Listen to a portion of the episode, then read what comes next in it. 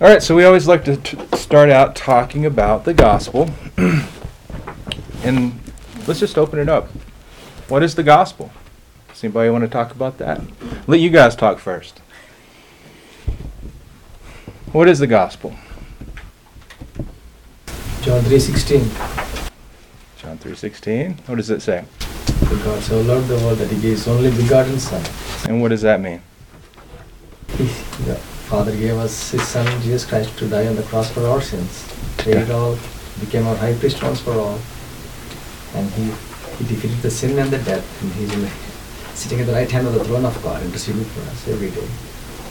Yeah, that's right. That's right. That's very good. Very good. Anybody else? It's the greatest news in the world, right? Because all that is true, we have eternal life. Amen. Amen. That's right. That's right. I'm going to read in Galatians. Galatians chapter 1. I'm going to start in verse 1. And this is Paul talking, and this is a really good section of Scripture. I'm just going to read the first 9 verses. Paul, an apostle, not sent from men, nor through the agency of man, but through Jesus Christ and God the Father. I just want to stop right there for a second.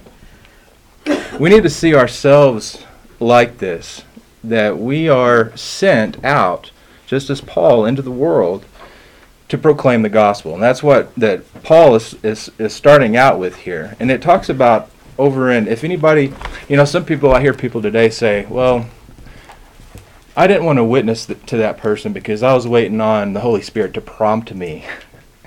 You hear that kind of thing, like you're supposed to hear some voice from heaven to say, oh, go witness to that person. Let me read Matthew 28 real quick. All authority, this is verse 18, all authority has been given to me in heaven. This is Jesus Christ talking. And on earth, go. He says, go, therefore, and make disciples of all the nations, baptizing them in the name of the Father and the Son and the Holy Spirit, teaching them to observe all that I commanded you. And lo, I am always with you, even to the end of the age. Are we to the end of the age yet? No. We don't have to sit here and go, I don't want to witness to this person until I get a prompting from the Holy Spirit. We have been commanded. You don't have to wait on that. So I just want to throw that out there because I hear that kind of thing today, and I've heard people say that quite often. So anyway, Paul, an apostle not sent from man nor through the agency of man, but through Jesus Christ and God the Father, who raised him, that's Jesus Christ, from the dead, and all the brethren who are with me to the churches of Galatia. Grace and peace from God our Father and the Lord Jesus Christ, who gave himself for our sins, so that he might rescue us from this present evil age, according to the will of our God and Father, to whom will be glory forevermore. Amen. I am amazed that you are so quickly deserting him, that's Jesus, who called you by the grace of Christ for a different gospel, which is really not another. Only there are some who are disturbing you and want to distort the gospel of Christ. But even if we or an angel from heaven should preach to you a gospel contrary to what we have preached to you, he is to be accursed. That's the Greek word anathema, which means sent to hell, burn in hell. It's a very strong word. And we have said before, so I say again, if any man is preaching to you a gospel contrary to what you received, he is to be anathema, accursed. And so this section of Scripture is important because Paul's telling us that he's sent from God. Jesus has sent all of us who are Christians to go out into the world and to preach the gospel.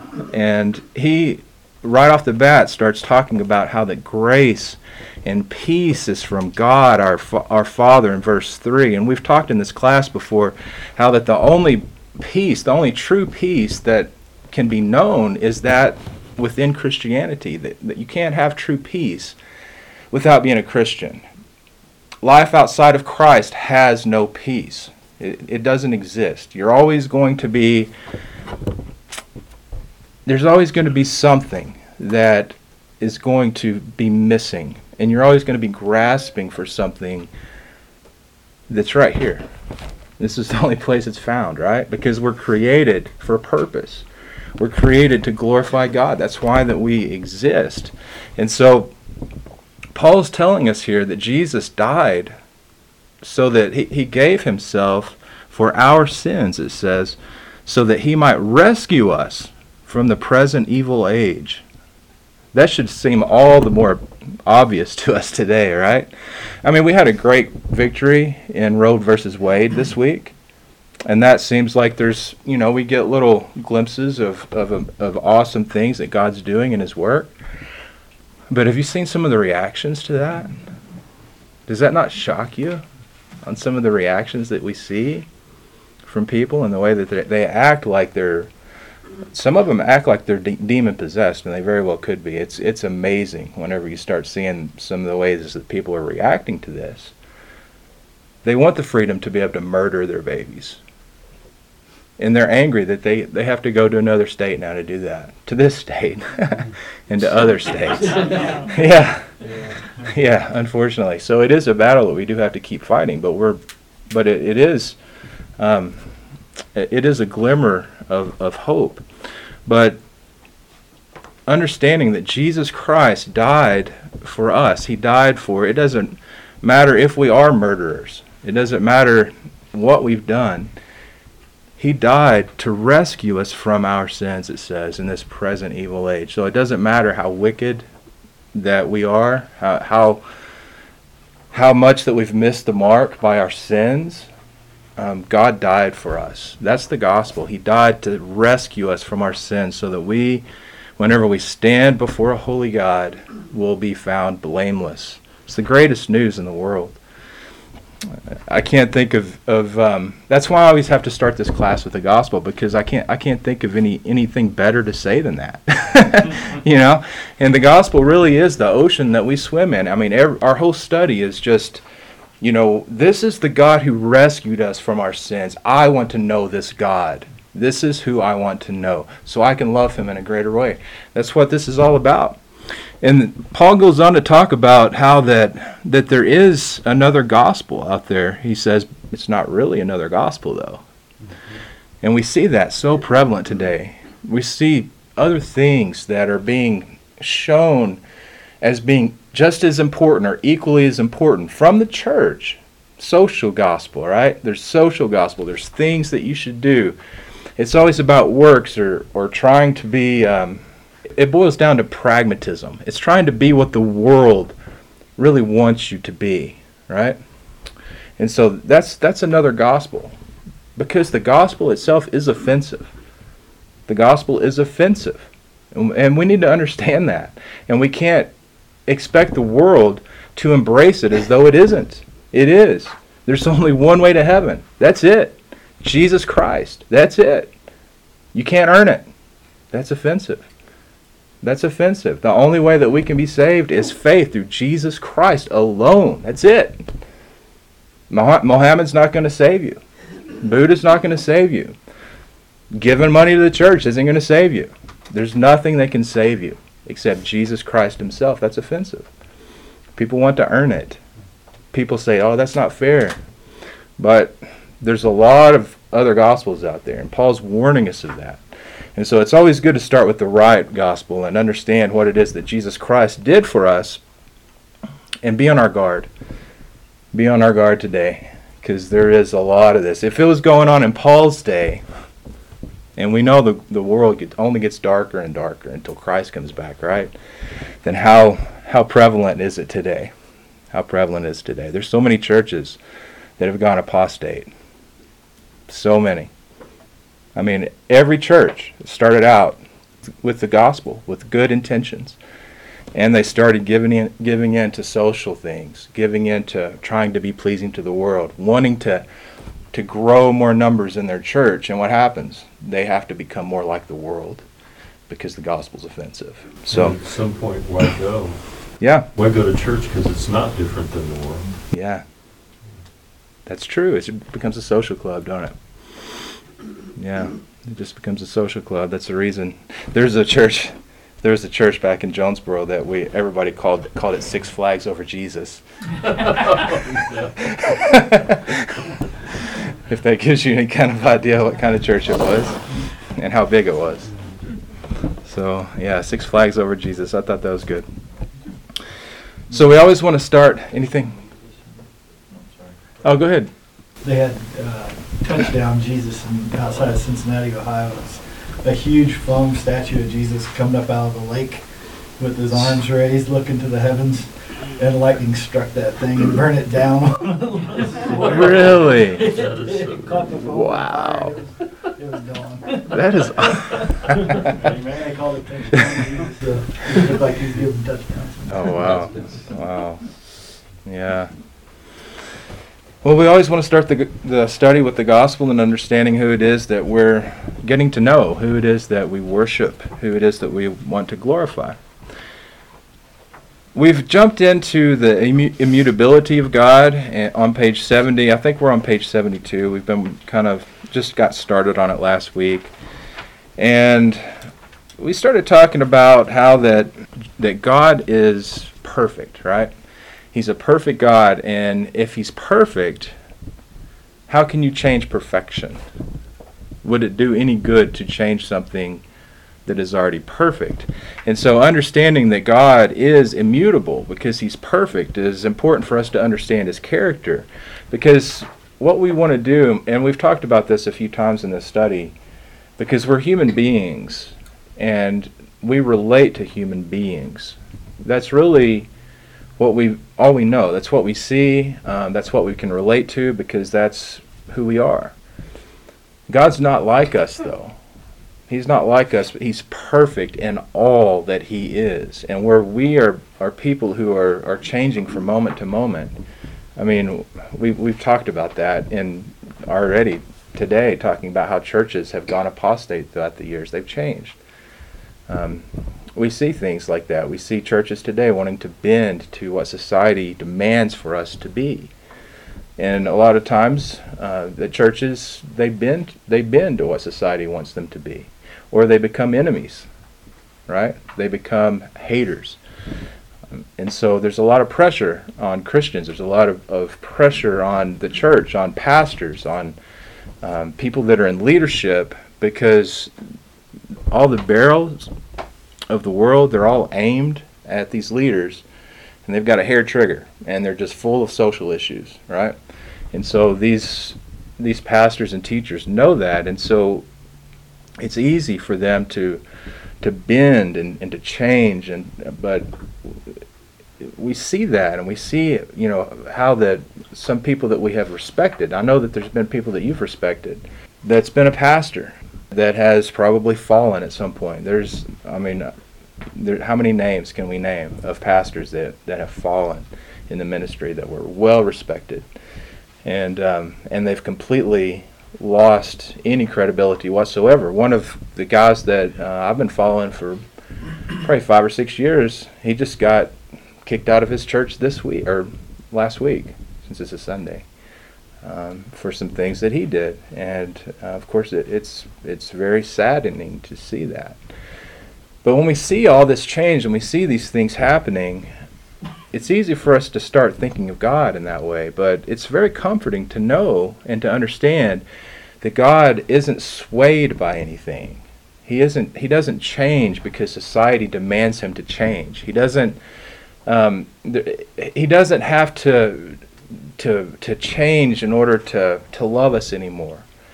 He doesn't become more wrathful because we've angered him, right?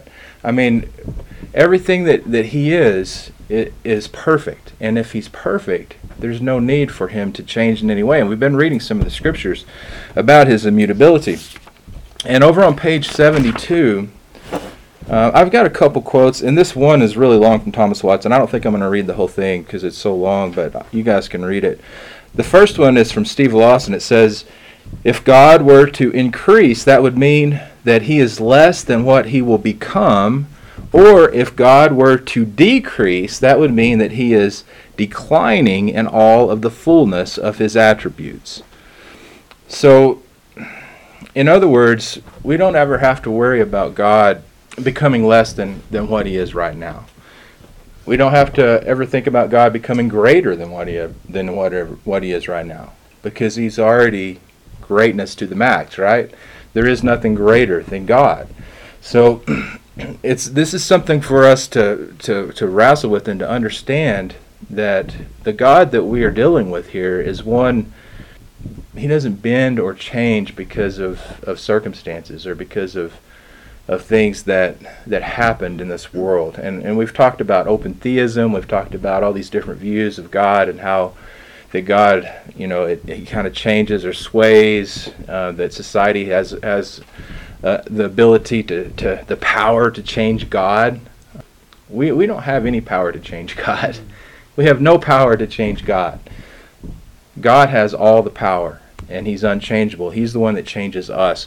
Whenever we read scriptures about how that God is going to give you the desires of our hearts and things like that, whenever we read these things into context, what it shows is not that God is changing in any way, but that we're changing and we're growing to be who God has called us to be, right? So whenever we get to a point in sanctification, we're living in the way that God has willed for us to live, when we're operating in the gifts that he's given us. He's given every person in this room a gift. When we're operating in those gifts and we're doing the things that God has called us to do, he's going to give us the desires of our heart, because what's the desires of our heart? It's to glorify him, right? It's not to get a new house or a Lamborghini or these type of things that are something that's just going to burn one day. This whole planet is going to burn one day. But God is, he wants to give us things that's eternal, things that are everlasting. And so these are the things that he's going to give us, and this is his great will. Thomas Watson talks here, and this is a really good quote. I think I'm going to just read the last sentence, though, because it's a really long quote. I encourage you guys to read this when you get home. It's from A Body of Divinity, which is a good book. I've mentioned it a few times in this class. I recommend getting it and reading the whole book, but at least read this whole quote. It's just going to take up too much time to read the whole thing, but I'm going to read the last sentence because this is kind of a summary. So the last sentence says, "In God there is nothing that looks like a change for better or worse. Not better, because then he were not perfect. Not worse, for then he would cease to be perfect. He is immutably holy, immutably good. There is no shadow of change in him." And that's Thomas Watson, who was a Puritan writer. So Watson's just reinforcing the things that we've been talking about, right? That God's already perfect. How are you going to improve on that? How are you going to change that? Right? You can't. Any questions or thoughts up to this point so far? I would just like to say that he is quoting scripture when he says there's no shadow of change. It's not just his thoughts. That's right. Yeah, that's a good point. That's a good point. So the next section here is that God is unchanging in his character and is without passions. And this is where things may get, things get a little bit hard for people to understand. Because when we start thinking about passions, again, we start relating to ourselves and relating to who we are. But to say that God has passions, what does passions do? Passions change people, right? A passion changes you to do something or to not do something. But if you're already perfect, you're not going to change. And that's the whole point of saying that he is without passions. And we're going to talk about this. It's called divine impassibility, which is the first point. And this is the actual theological term. Theologians use negative statements about God in order to help us define who God is. So we've talked about this in this class before. There are negative statements for us in theology to help us to understand in a greater way what God is not. And then there's positive statements that shows who God is. And so this is just a negative statement in saying that he is not, right? He is not a God of passions, right? So we've talked a little bit about the 1689 London Baptist Confession of Faith. This was the confession of faith that all Baptists held to, and a lot of Baptists still hold to this confession. I personally hold to this confession. I think it's an excellent confession of faith. It was written in, the final version of this was written in 1689, but it was originally written in 1682. It went through two changes.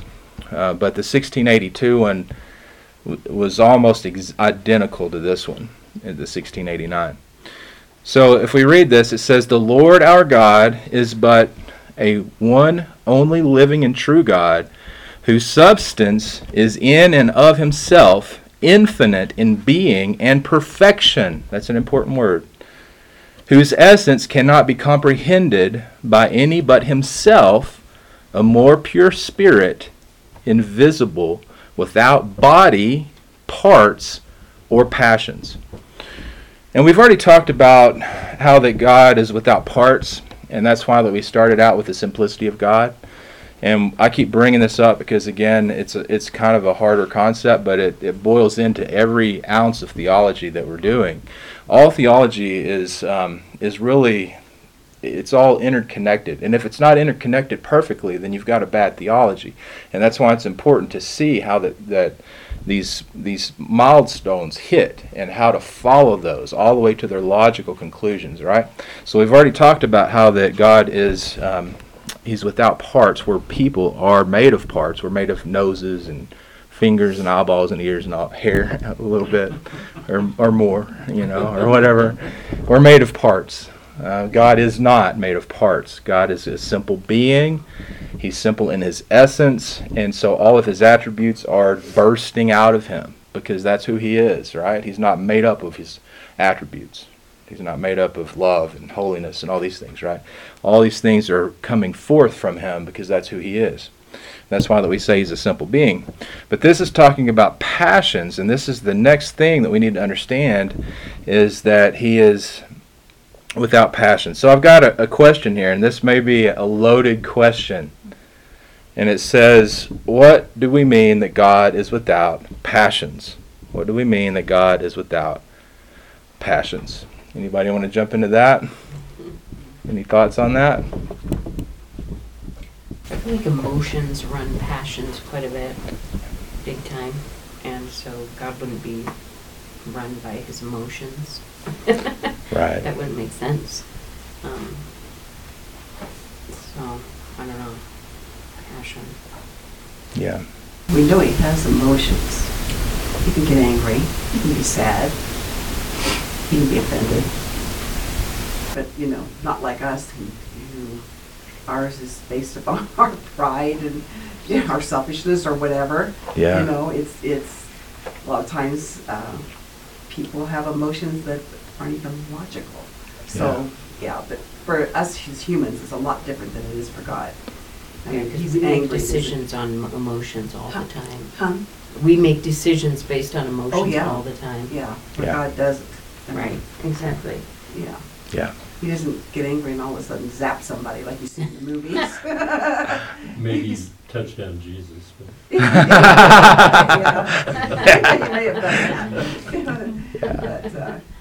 I mean, and we know that he's a jealous God, so, but all his is based upon right principles, right purposes, and right ends. And it's an expression in it. It's expressed so that we can understand more about him too. That us doing wrong, it does offend him. He does care. I mean, you can't hurt God. Yeah. You aren't going to change him, but you can hurt him. You can make him sad because he does love us and he does care for us, and it saddens him when we do wrong. And it's not going to change who he is just because with us, we can hold grudges. We can be angry and actually go beat up somebody or something, But God doesn't deal on that kind of a basis. People talk about falling in and out of love. I fell in love with her, and then I realized one day I didn't love her anymore, and, or crimes of passion, I was so mad I had to kill him, kind of a thing. Yeah. So just emotion run amok, kind of a thing, so... And like when you were talking about holding grudges, we can actually stop loving people. Oh, yeah. You know, if we're offended enough or hurt enough or whatever, we can shut it off, you know. But thank goodness God is bigger than that. Yeah. Yeah, it's easy for us to walk around with a chip on our shoulder, isn't it? His emotions doesn't control him. One of the biggest places we see that's in the church. Mm-hmm. People get hurt. And when people get hurt, they don't want to do anything. But that's not the way that we should be, right? I think those are some good points. We see things in Scripture that shows us who God is. That's, He's dealing with us. He's talking to us in that baby talk, in that language in which we can understand. We can understand whenever God says, I regret making the world. All right? Like he did during the days of Noah. I regret making this whole thing. We have to be careful there, because we can't say, well, did God not foresee that? I mean, if you could imagine, if you knew everything perfectly, if you knew the future perfectly, if you were sovereign, imagine watching the same movie 1,000 times. Would you be surprised when something happened? You wouldn't. So you have to imagine God is communicating things to us, right? He's communicating to us the way that it's not that God is regretting making us, but maybe we should take a look at our own hearts, and we should say, this is serious. This is so serious that God regrets making mankind. This just shows the depravity of our sins, right? It shows us how far that we've gone. And what that should do is it should shock us. And it should drive us to his feet, right? And beg him for mercy. And beg him to forgive us because we've grieved him. Not that he's changed. There's nothing that's changed about him. But it's showing us something. God isn't surprised. He's never surprised. He knows everything. He's consistent. He's perfect. He's perfect in knowledge. He's perfect in everything. So it's not like whenever we sin, that he's shocked at it. He's surprised by it. He already knows, right? He already knew that. He knew that before he created the world. He knew that we were going to make that decision. He knew that we were going to rebel against him. He knew all those things. So it's not like, I can't believe that they did that. You know, and then he's angered by it, like we would be, because we live moment to moment. We don't live like God. We're not omniscient. We're not omnipresent like he is, right? And so that begins to change how that we understand who he is. And what it does is it magnifies who he is. It magnifies God, and it magnifies how amazing and powerful that he really is, right? It's amazing that God knows all these things. He's not shocked by anything. And he gives us the very breath, the very hands to sin against him, right? We can use these hands to sin against him, this mouth to sin against him, and he gives us the breath to do it and the strength to do it. And he could stop us at any time. But his mercy allows us to do it. He's not shocked by it. His grace, his patience. He's patient with us, right? Because he knows that we're his children. And he knows that we're saved. So it's amazing how that God allows things like that. But at the same time, he isn't shocked by it, and he doesn't change. You know? So it's kind of cool when you start thinking about it. Well, I've heard of even a parent say to their child, you have angered me so much, I just like to beat the living daylights out of you. The child really knows they're in trouble, even though the parent's not going to do it. Yeah. So I think that's, like you say, that is what God is saying, just so that we understand. Yep. How disappointed, how saddened he is by this, and how horrible this was. Yeah. Yeah. Absolutely. Absolutely. Yeah. So the difference here is that God isn't influenced, right? He's not influenced by our sins. He's not influenced by society. He's not influenced by things because he's perfect. Right. That's a great point, Mike. I think that's the key of the passions. Yeah. Passions are swayed by outside influences. Right. And God is not. Right. That's a good point. That's a good point. I've got another quote here to read. It says, "Those who predict any change whatsoever of God, whether in respect to his essence, knowledge, or will, diminish all his attributes, independence, simplicity," which we've talked about, you guys should know that, "eternity, omniscience, omnipotence. This robs God of his divine nature and religion of its firm foundation and assured comfort." That, you know, I mean, when you start understanding the immutability of God and the sovereignty of God, we've talked about this a few times, but I just want to reiterate it, is that it's very comforting to know that. To know that God doesn't change his mind about things. You know, whenever he saved us, he doesn't go, "Oh man, you know, they really screwed that up, so to hell with him," you know, he's gone. You know, that was the last straw, you know. God, that's what we would do, right? That's what we would do. But God doesn't do that. God doesn't do that. So that's a great comfort to us, that he loves us, right? He loves us, and he's unchangeable no matter what we do. I'm just thinking, you know, like a child, you know, they want something, so they just bug their parent about it, until finally the parent just gets tired of hearing it and gives in. So we know that that God has done that. You see that in the scriptures, that somebody's, you know, with Hezekiah complained enough, you know, he wanted to live, so God let him live.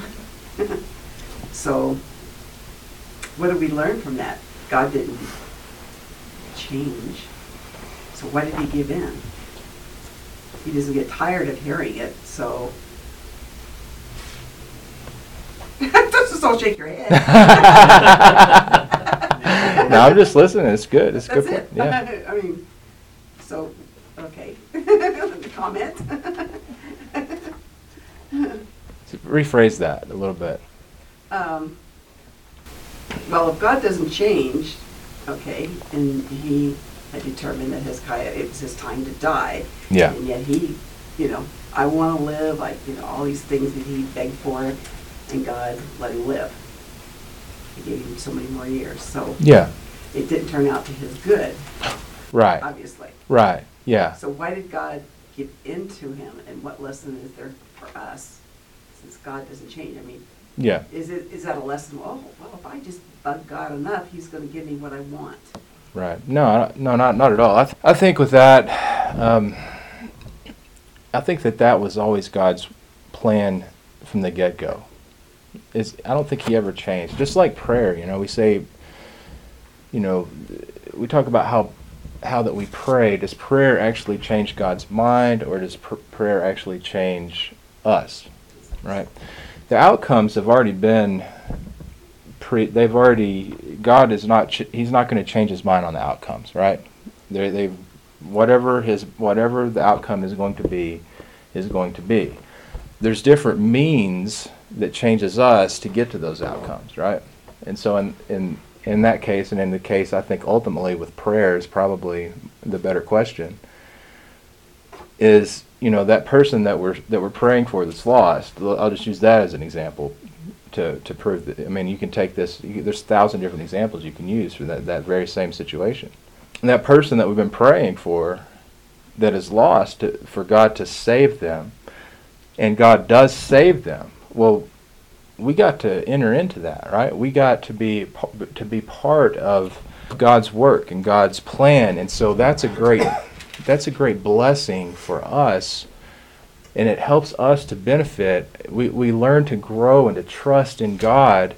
God was going to save this person anyway. He's going to save this person, but he uses means, and that's amazing that he uses us to do anything. And I use it. One of the examples that I like to say is, you know, if I'm working on a car or working on something, and you got little kids smaller than Blake and Cody, you know, when they're small, you want to get them involved in your work. You want to get them involved in doing things, even though you know it's going to be aggravating, and you know it's going to take you twice as long to do it, right? But because you love your children, you want to get them involved in your work. You want to get them involved in the things that you're doing, to help them to grow and to mature and to be who that you want them to become. And so God does the same thing with us. And so he already has things that's going to happen, but he uses us to accomplish those things. And a lot of times it's through prayer. A lot of times it's through preaching the Bible, preaching the Word of God. Sometimes it's just sitting down and talking to somebody like a friend. You know, God uses us in those ways. And I think that's kind of the same thing that you're getting at. You know, he got more years of life. But we don't know what was going on in that time. We don't know the people that was involved in God's work through that. All we have is this much information, right? There may be great blessing in other people's life that was being used. That was an outpouring of him having extended life, and so the ramifications and how that people's lives are affected through one little thing is just a rippling effect, right? It can one thing can affect thousands of people, right? And so that's something where we have to. It's fun to ponder about things like that. It's fun. It's fun. For him, it was not a good thing. Yeah. He probably would have been better off if he had been content with the years that God had given him and grateful. Yeah. But then there's, I think there's a lesson too for us is how long should we pray for something? When is it that we need to just stop and just let God just do whatever he's going to do. But in other words, we've asked, and we've asked again. Yeah. And so if we haven't got an answer, it's just to let it be. Yeah. Let God's will be done so we don't end up like him. Yeah. Like Hezekiah, in a wrong situation. Yeah. But also knowing that, there's some things we should not give up on. Yeah. I guess that's what Rowan calls being spirit-led, knowing when to give up and when to continue to pray. And also evaluating what was our motive for asking. Right. You can say the same thing about Sodom and Gomorrah, right? I mean, there's so many different examples that you can use to make that same exact point. But it's always the same thing. God already is going to do what God's going to do. But God's working all things out for the good of those who love him. And that includes tragic things. That includes everything. We don't see the big picture like he does. So some of these type of questions are difficult for us to understand because we just don't have all the facts. We don't have all the information, But we know that God is working all these things out, and he's doing it perfectly. And his plan comes together right on time, right? Well, that's what knowing about Michael first said, the attributes of God. Knowing who God is, so that even in a time when it doesn't seem right, it doesn't seem fair, how could I do this? That we take a step back and just trust. God isn't going to bring this on us because he doesn't care. But there is a plan and purpose. Maybe not directly for us, but for those around us. Mm-hmm. We don't know how far around us it's going to be. Mm-hmm. So that's something that we should keep in mind too, because a lot of times, Christians will go through tragedy, or they'll go through something and it seems like there is no purpose for it, kind of like more years of life or different things like that. Sometimes the things that we're going through isn't for us. Sometimes it's not about us, and that's very that's hard for us to swallow sometimes. We're going through something that's hard and something that's difficult, and it's not even for me. Yeah, we ask God to use us, and then we complain when he doesn't. Yeah. Sometimes it's for other people, and God uses things like tragedy to work in the lives of others. And sometimes he uses our struggles that we may not see a purpose for to help somebody down the road that's going through the same thing. I mean, that's just a small example of some of the things that God could be doing in this. But yeah, those are some good thoughts, though. Those are some good thoughts. So I got a point. It says, from age to age, he, God, is forever the same. He does not change with the times or with the culture. We've already talked a little bit about that. They say, a lot of people say, well, we need to make the Bible relative to the culture. We need to make it relevant to the times. It's old-fashioned stuff. Nobody lives like that anymore. has that idea ever turned out to be a good thing ever in history? Any time that we start wanting to make the Bible relative to culture or to the age, then all we start doing is we start changing it, and we start either leaving some of it out or we start adding to it, which is the very thing that Scripture commands us not to do. Because the Scripture, it cuts across all cultures and all times. It's just as relevant no matter what time period you live in or what country you live in. That's why that whenever one of the things, when you look across history, and I love to study church history, the people who stand out are the people who were expositional teachers, who taught verse by verse through whole books of the Bible. Those are the guys that we still admire today, and we still read their books. Not people who are pragmatic, right? Not people who are changing with the times. Not people who are squishy, right? And kind of going along with society. We have giants in the faith that we can look back on and admire because of their strong stance during hard times. And many of them were martyred for their stance in all kinds of awful and terrible ways, right? But what an impact on the church that people like this have had. And today, we see churches and we see denominations and all kinds of people just wanting to bow back, to disappear, to blend more and assimilate into society, instead of standing firm in the faith and saying, this is what it means, and this is what it says, and this is what I believe, and standing firm on it. God does not change His mind. He's not going to change what He's written in Scripture. It doesn't matter what culture you live in. It doesn't matter what time period you live in. It's always the truth. It's always the truth, no matter what. And so this is a very, very important thing to understand. The next question says, He's not influenced by anything or anyone. Acts 14, verse 15. Who wants to read that? Acts 14, 15. Go ahead, Rick. We are also men of the same nature as you, and preach the gospel to you, that you should turn from these vain things to a living God, who made the heaven and the earth and the sea and all that is in them. So we're going to look at the context of Acts 14 and what's going on here. But that word nature that I've got that underlined. This word, it's translated from the Greek word homoi opathos. Homoi opathos. And that means passions or subject to like passions. Okay?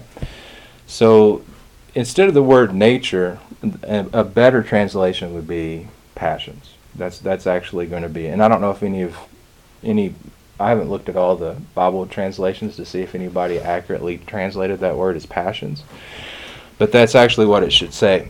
So Acts 14:11 through 18 will give us the context of what's going on here.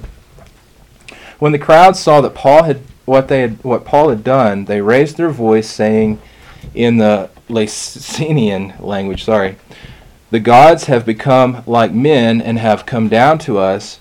And they began calling Barnabas, Zeus, I can't read today. Barnabas, Zeus, and Paul, Hermes. They're calling Paul Hermes because he was the chief speaker. The priest of Zeus, whose temple was just outside the city, brought oxen and garlands to the gate and wanted to offer sacrifice with the crowds. But when the apostles Barnabas and Paul heard of it, they tore their robes and rushed out into the crowd, crying out and saying, "Men, why are you doing these things? We are also men of the same nature as you, and preach the gospel to you, and you should turn from these vain things to a living God, who made the heaven and the earth and the sea and all that is in them. In the generations gone by, He permitted all the nations to go their own ways, and yet He did not leave Himself without witnesses, in that He did good and gave you rains from heaven and fruitful seasons, satisfying your hearts with food and gladness." Even saying these things with difficulty, they restrained the crowds from offering sacrifices to them. So basically, what's going on here is Paul and Barnabas, they begin to be looked at as being gods. And, of course, this is very disturbing to them, obviously. They don't want to take any credit or anything like that, and this is blasphemy. And so they're quick to say, look, you know, you guys need to be careful here. Next point. Paul and Barnabas weren't simply saying that they are of the same nature or passions as other men. They were comparing the gods of Greece to themselves. The gods of Greece had the same nature and same passions as humans, but the God isn't like us or your gods.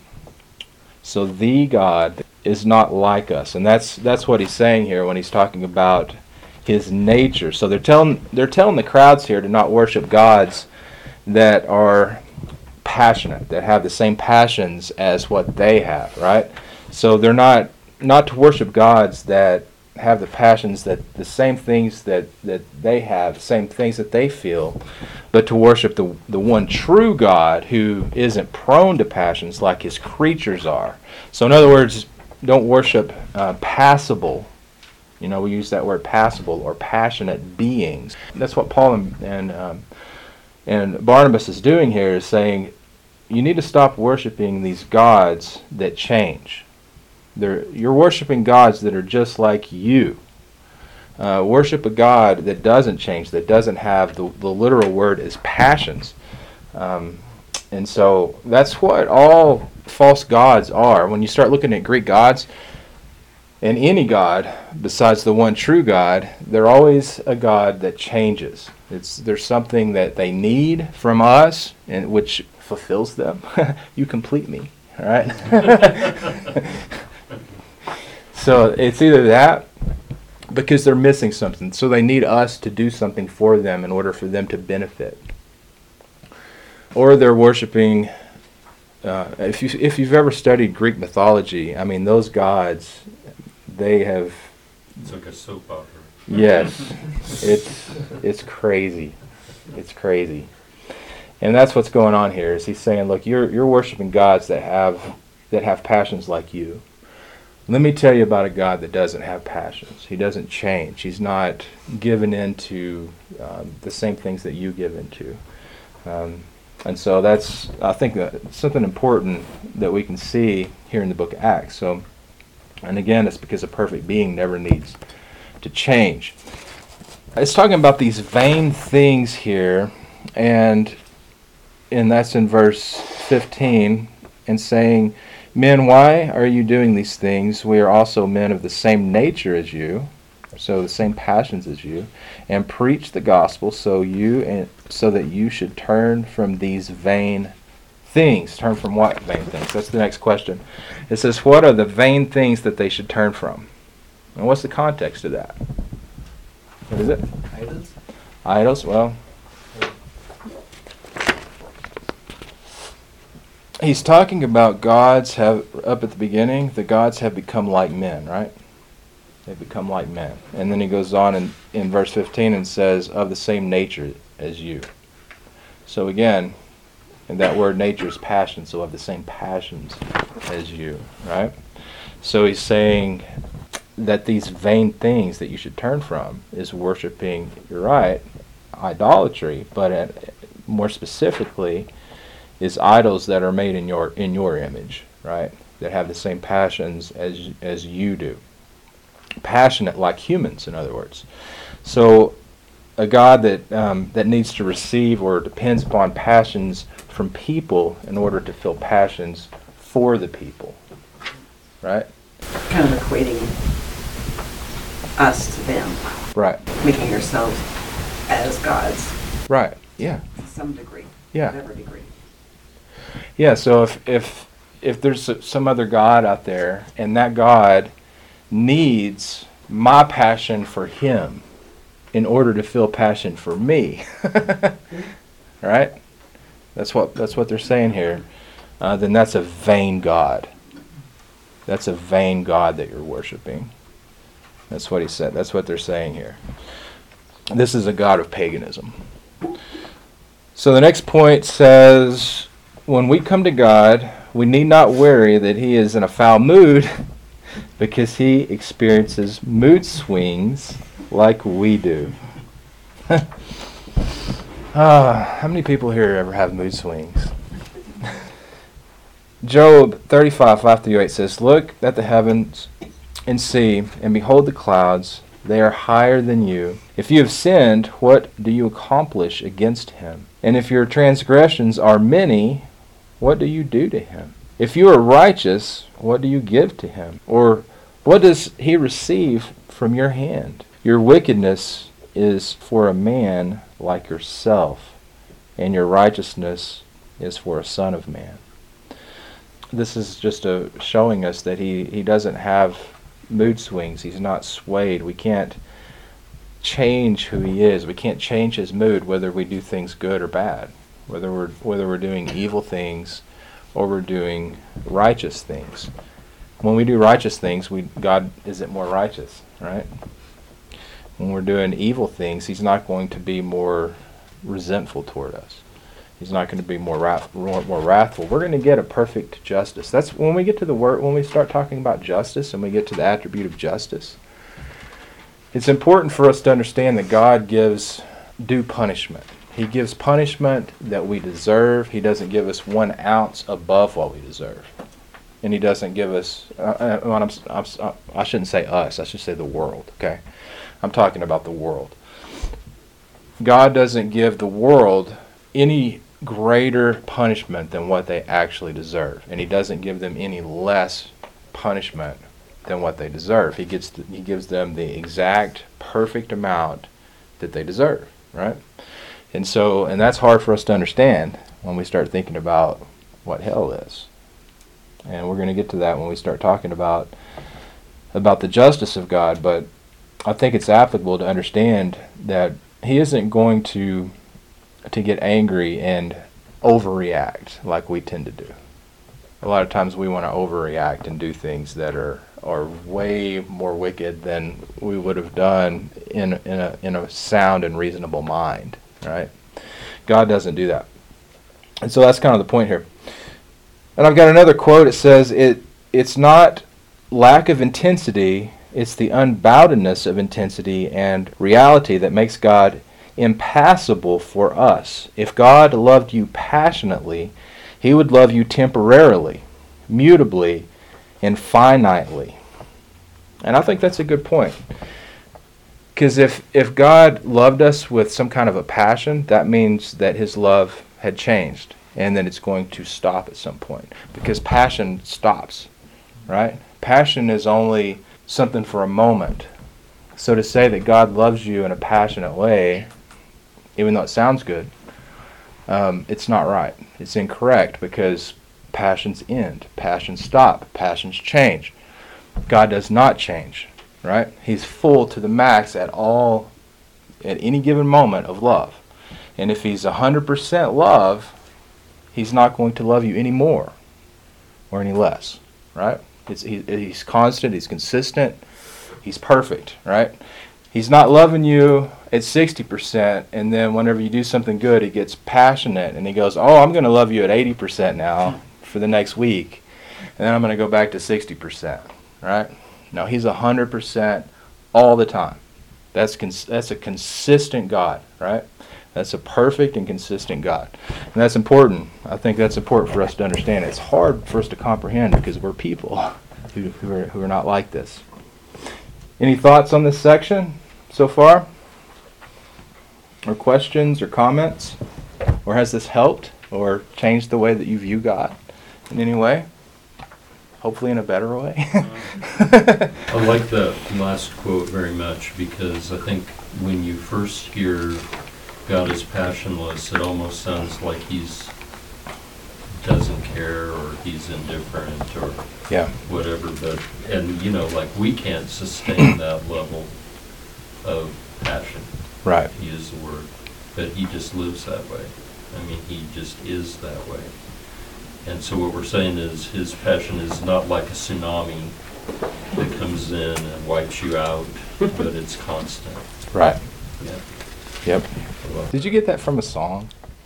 Isn't there a song that says something like that? I don't think I got it from Yeah. Seemed like there's a song. Nikki, is there a song? I don't know. Like that? I think it's a bad song, like Jesus Culture or something. Oh, then I definitely didn't. Yeah. Yeah. What were you referring to? What? The one, is it the one where he like a sloppy wet kiss or something, and there's something about your love is like a hurricane or something, and I don't know. For some reason that went to I started thinking about that when you said that. Yeah, no, that's a good point. That's a good point. Yeah, to me it's a lot more comforting to know that God's at a maximum 100% love for me, and 100% at all times, and He's not changed by anything I do. It's always 100%, and just understanding that's very reassuring and very comforting to know that God loves me, and God's merciful with me. His mercy is 100%. His grace, 100%, right? All these things are 100% at all times. And if they're 100%, they're not going to change. They're not going to change. All right, well, good. We're out of time. We're out of time before we jump into this next section on 75. God is unchanging in His Word, which is another thing that's going to be awesome to look at. Is there any other last comments or thoughts or anything? We got about 2 minutes. When I first read the statement about the passions, I was thinking about things that we kind of are passionate about. So, I might say that I like sports, but I'm really passionate about basketball. Yeah. And so I don't think that that's the case with God. God doesn't have His favorites. Like, He's not going to say, well, I love preachers the most because they're proclaiming my word, But He loves us all the same. And His desire for all of us is that we come to know Him. Yeah. So I took it more from the perspective of favorites. Yeah. That's a good point. That's another good point that's comforting to us, to know that God loves us just as much as He does Brandon.